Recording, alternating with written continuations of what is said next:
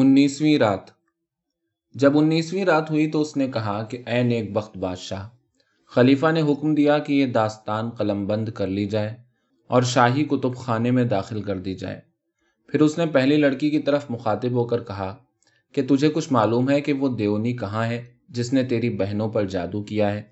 اس نے جواب دیا کہ اے امیر المومنین، اس نے مجھے اپنے کچھ بال دیے ہیں اور کہا ہے کہ جب تو مجھے بلانا چاہے تو ان بالوں میں سے ایک بال لے کر جلائیو اور میں فوراً آ جاؤں گی، چاہے میں کوہ قاف کے پار ہی کیوں نہ ہوں۔ خلیفہ نے کہا کہ مجھے وہ بال دے۔ لڑکی نے اسے بال دیے اور خلیفہ نے لے کر انہیں جلایا۔ جب اس کی بو پھیلی تو محل ہلنے لگا اور بجلی کی کڑک اور لوہوں کے ٹکرانے کی سی آواز سنائی دی اور دیونی آ پہنچی۔ چونکہ وہ اسلام لا چکی تھی، اس نے کہا السلام علیکم اے خدا کے جانشین۔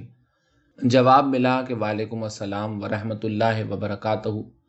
دیونی نے کہا کہ تجھے معلوم ہونا چاہیے کہ اس لڑکی نے میرے ساتھ ایسی بھلائی کی ہے جس کا بدلہ دینے سے میں قاصر ہوں، کیونکہ اس نے مجھے موت کے پنجے سے چھڑایا اور میرے دشمن کو مار ڈالا ہے، اور جو کچھ اس کی بہنوں نے اس کے ساتھ کیا وہ میرا چشم دید واقعہ ہے۔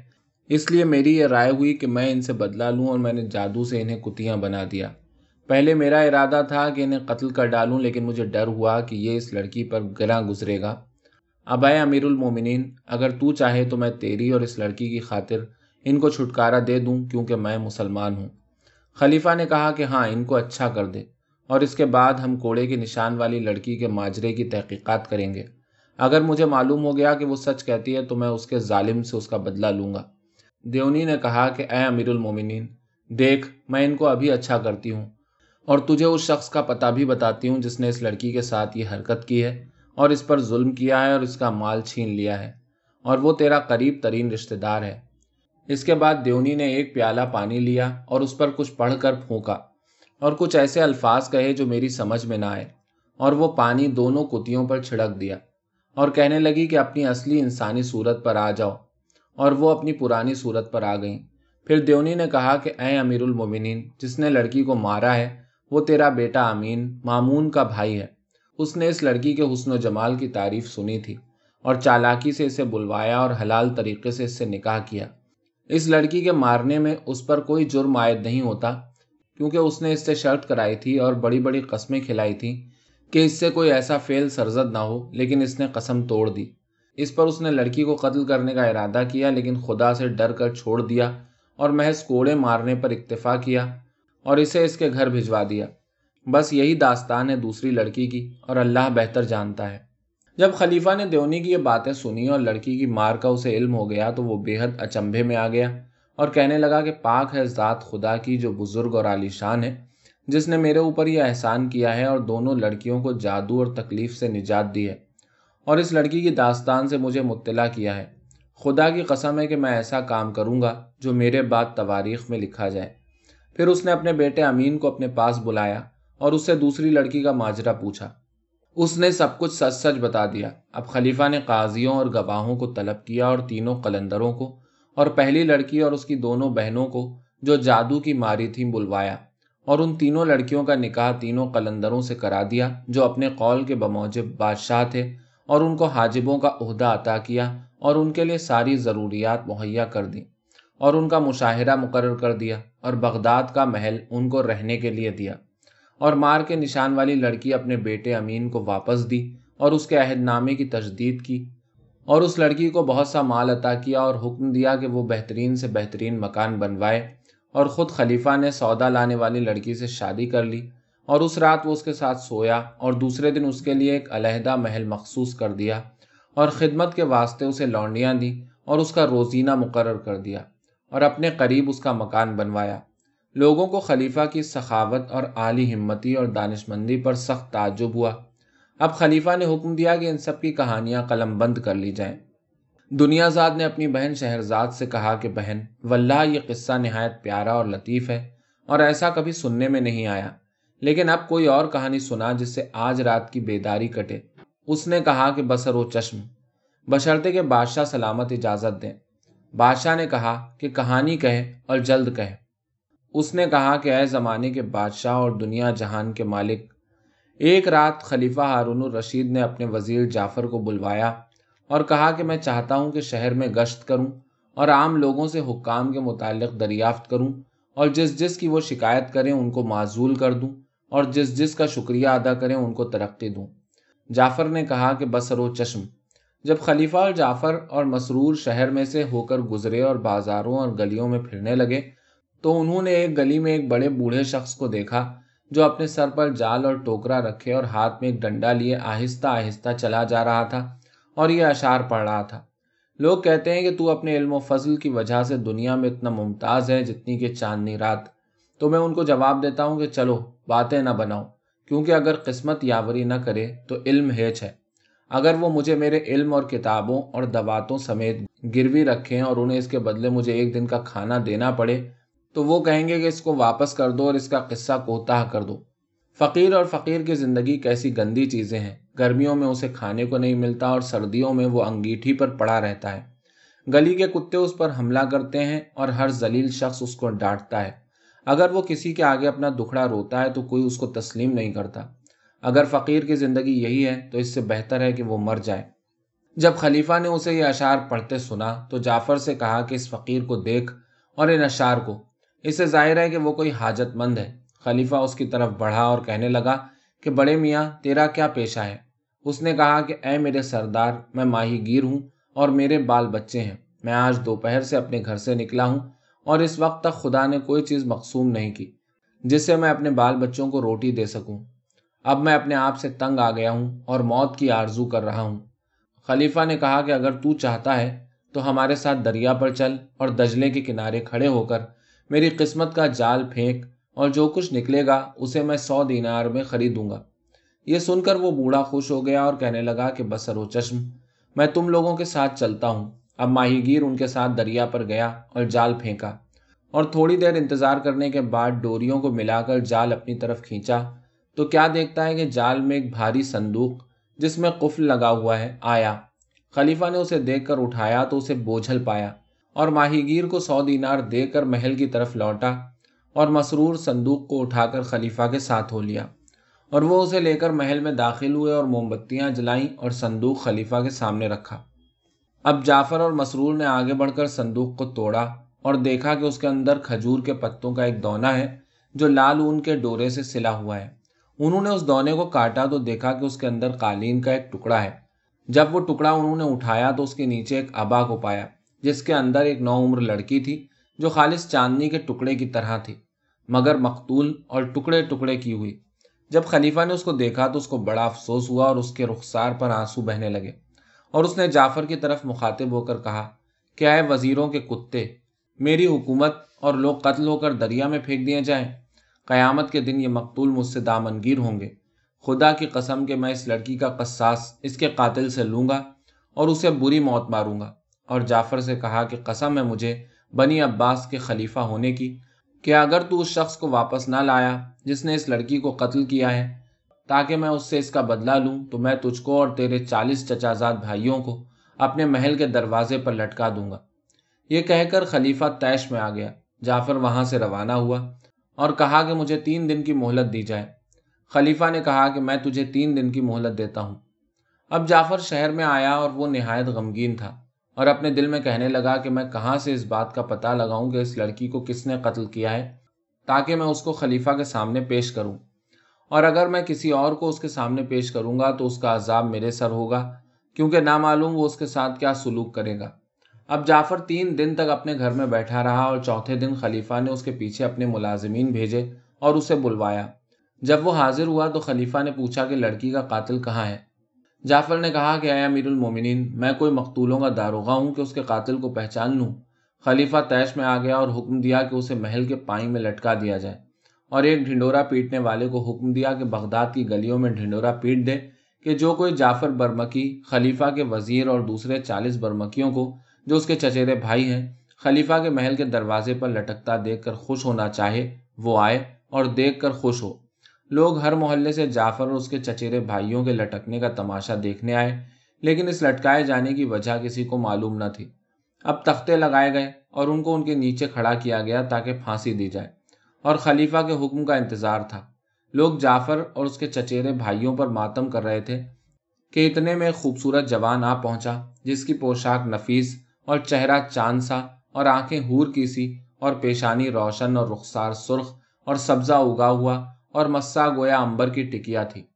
لوگوں کو چیرتا پھاڑتا وہ جعفر کے سامنے آ کر ٹھہر گیا اور کہنے لگا کہ امیروں کے سردار اور فقیروں کے پشت پناہ، تو اس مصیبت سے بچ گیا۔ جس شخص نے اس مقتولہ کو قتل کیا ہے جسے تم نے صندوق میں دیکھا ہے وہ میں ہوں، اس کے جرم میں مجھے پھانسی دے اور مجھ سے اس کا بدلہ لے۔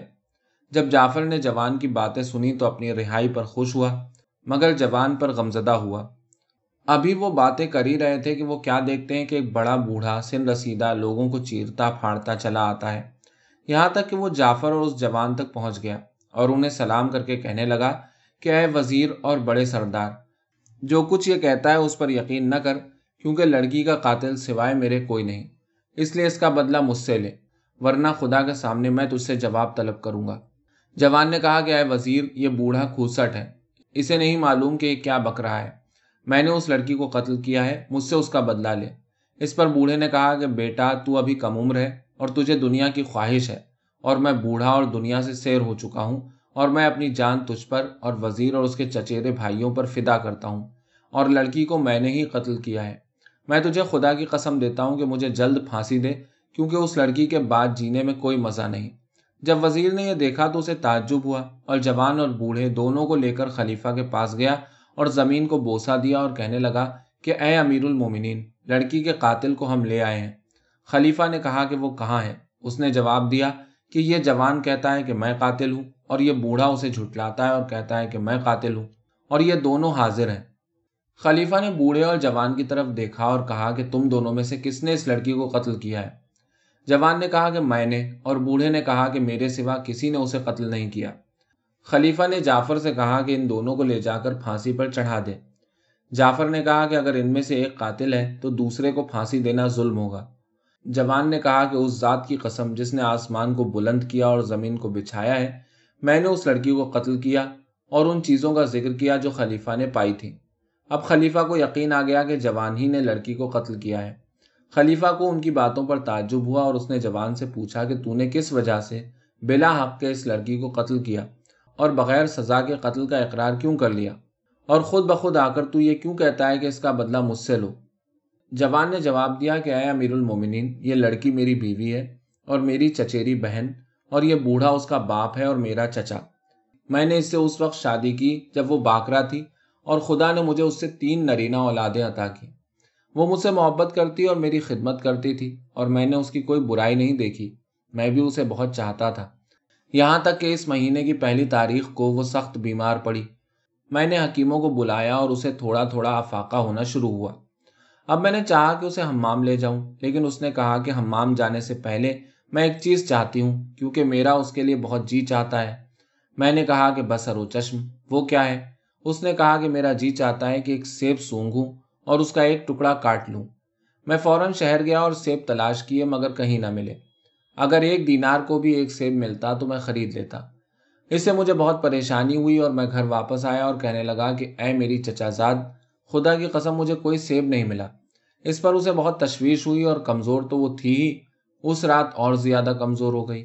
میں نے ساری رات سوچتے گزاری، اور جب سویرا ہوا تو میں اپنے مکان سے نکلا اور ایک ایک باغ کا چکر لگایا، لیکن وہاں بھی کوئی سیب نہ ملا۔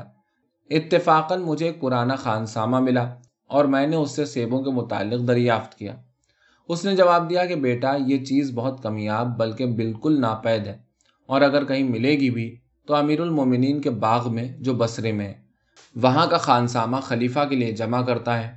اب میں گھر واپس آیا اور اس کی محبت نے مجھے یہاں تک مجبور کیا کہ بالآخر میں نے سفر پر کمر باندھ لی۔ آنے جانے میں پندرہ دن اور پندرہ راتیں لگیں، اور میں تین سیب لے کر آیا جن کو میں نے بصرے کے خانسامہ سے تین دینار میں خریدا تھا، اور گھر میں گیا اور میں نے وہ سیب اس کو دیے، لیکن اس نے کوئی خوشی کا اظہار نہ کیا اور ان کو ایک طرف پڑا رہنے دیا، کیونکہ کمزوری اور بخار میں زیادتی ہو گئی تھی۔ دس دن تک وہ یوں ہی کمزور پڑی رہی۔ اس کے بعد جب وہ ذرا اچھی ہوئی تو میں گھر سے نکلا اور اپنی دکان میں گیا اور بیٹھ کر خرید و فروخت کرنے لگا۔ اس اثنا میں میں نے دوپہر کے وقت دیکھا کہ ایک حبشی غلام میرے پاس سے گزرا، اور اس کے ہاتھ میں ان تین سیبوں میں سے ایک سیب ہے، اور وہ اس سے کھیل رہا ہے۔ میں نے کہا کہ اے نیک غلام، تو یہ سیب کہاں سے لایا ہے؟ میں بھی لانا چاہتا ہوں۔ اس پر وہ ہنس کر کہنے لگا کہ یہ سیب میری آشنا نے مجھے دیا ہے، میں باہر سفر پر گیا ہوا تھا اور اب اس کے پاس آیا تو دیکھا کہ وہ کمزور پڑی ہے اور اس کے پاس تین سیب رکھے ہوئے ہیں، اور وہ کہنے لگی کہ میرا بھولا بھالا شوہر ان کی خاطر بسرے گیا تھا اور ان کو تین دینار میں خرید کر لایا ہے، یہ سیب اسی نے مجھ کو دیا ہے۔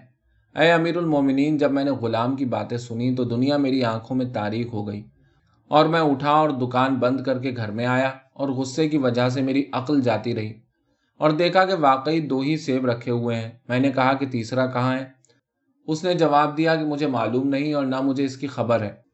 اب مجھے غلام کی بات کا یقین آ گیا اور میں اٹھا اور ایک چھری لایا اور اس کے پیچھے سے آیا اور بغیر ایک لفظ کہے اس کے سینے پر چڑھ بیٹھا اور اسے چھری سے ذبح کر ڈالا اور اس کا سر کاٹ کر جلدی سے ٹوکری میں ڈال دیا اور اوپر سے ابا اڑا دی اور اس کو سی دیا اور اس پر قالین کا ایک ٹکڑا ڈال دیا اور صندوق میں رکھ کر قفل لگا دیا اور اپنے خچر پر لاد کر اسے دجلے میں بہا دیا۔ اے امیر المومنین، تجھے خدا کی قسم مجھے جلد پھانسی پر چڑھا دے، کیونکہ میں قیامت کے مطالبے سے ڈرتا ہوں۔ جب میں اسے دجلے میں پھینک چکا اور کسی کو اس کی کانوں کان خبر نہ تھی اور گھر واپس آیا تو دیکھا میرا بیٹا رو رہا ہے، مگر اس کو یہ معلوم نہ تھا کہ میں نے اس کی ماں کے ساتھ کیا کیا۔ میں نے کہا کہ بیٹا تو کیوں رو رہا ہے؟ اس نے کہا کہ میں اماں کے سیبوں میں سے ایک سیب لے کر گلی میں اپنے بھائیوں کے ساتھ کھیل رہا تھا کہ ایک لمبا تڑنگا حبشی غلام آیا اور اس نے وہ سیب مجھ سے چھین لیا اور کہنے لگا کہ تجھے یہ سیب کہاں سے ملا؟ میں نے کہا کہ اس سیب کی خاطر میرا باپ بسرے گیا تھا اور وہاں سے میری ماں کے لیے لے کر آیا ہے، کیونکہ وہ بیمار اور کمزور ہے۔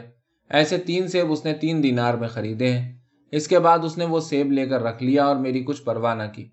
پھر میں نے دوبارہ اس سے یہی کہا اور پھر سہبارہ، لیکن اس نے کچھ توجہ نہ کی اور مجھ کو مارا اور سیب لے کر چلتا ہوا۔ میں ڈرا کہ میری ماں مجھے اس سیب کی وجہ سے مارے گی، اور اس ڈر سے میں اپنے بھائیوں کو لے کر شہر کے باہر چلا گیا۔ اب رات زیادہ ہو گئی ہے اور مجھے ماں کا ڈر ہے۔ ابا، میں تجھے خدا کی قسم دیتا ہوں کہ ماں سے کچھ نہ کہیو، ورنہ وہ اور زیادہ کمزور ہو جائے گی۔ جب میں نے لڑکے کی یہ باتیں سنی تو مجھے یقین آ گیا کہ غلام نے میری چچا زاد پر بہتان لگایا ہے اور اسے قتل کرنا ظلم تھا۔ اب میں زار زار رونے لگا کہ اتنے میں یہ بوڑھا جو میرا چچا اور اس کا باپ ہے آیا اور میں نے اسے سارا ماجرا بیان کیا۔ وہ بھی میرے پہلو میں بیٹھ کر رونے لگا اور آدھی رات تک ہم دونوں روتے پیٹتے رہے اور پانچ دن تک سوگ کرتے رہے، جو آج ختم ہوا ہے۔ ہمیں نہایت افسوس ہے کہ وہ بے گناہ ماری گئی اور اس کا سارا گناہ غلام کے سر ہے۔ یہ ہے سبب اس کے قتل کا۔ میں تجھے تیرے آبا و اجداد کی عزت کی قسم دے کر کہتا ہوں کہ مجھے جلد قتل کرا دے، کیونکہ اس کے بعد اب جینے میں لطف نہیں، اور اس کا بدلہ مجھ سے لے لے۔ خلیفہ کو جوان کی یہ باتیں سن کر تعجب ہوا اور کہنے لگا کہ واللہ میں سوائے اس ملعون غلام کے اور کسی کو پھانسی نہ دوں گا، اور میں ایسی کارروائی کروں گا جس سے بیمار شفا پائیں گے اور خدا راضی ہوگا۔ اب شہرزاد کو صبح ہوتی دکھائی دی اور اس نے وہ کہانی بند کر دی جس کی اسے اجازت ملی تھی۔